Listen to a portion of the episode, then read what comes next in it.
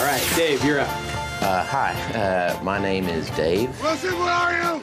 Wilson! Just what do you think you're doing, Dave? We're going for a price on Wilson. Open up the door. It's Dave. Who? Dave. Hey, Mr.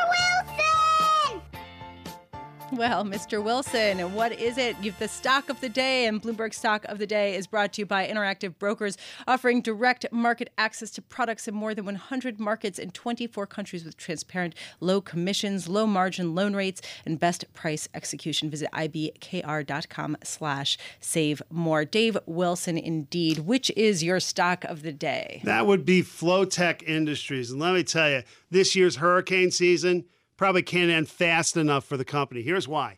It's a chemical producer that's based in Houston, which bore the brunt of Hurricane Harvey, and now there's a possibility that Hurricane Irma may affect its operations as well.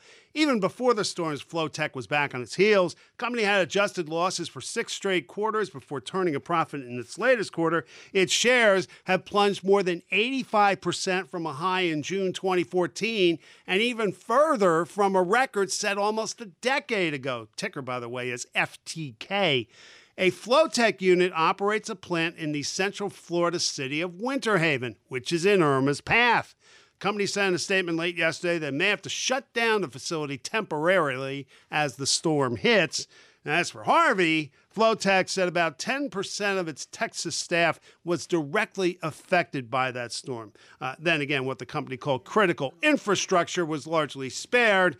The prospect that Irma might not be so forgiving to Flotek sent the company's shares to their lowest price since October 2011.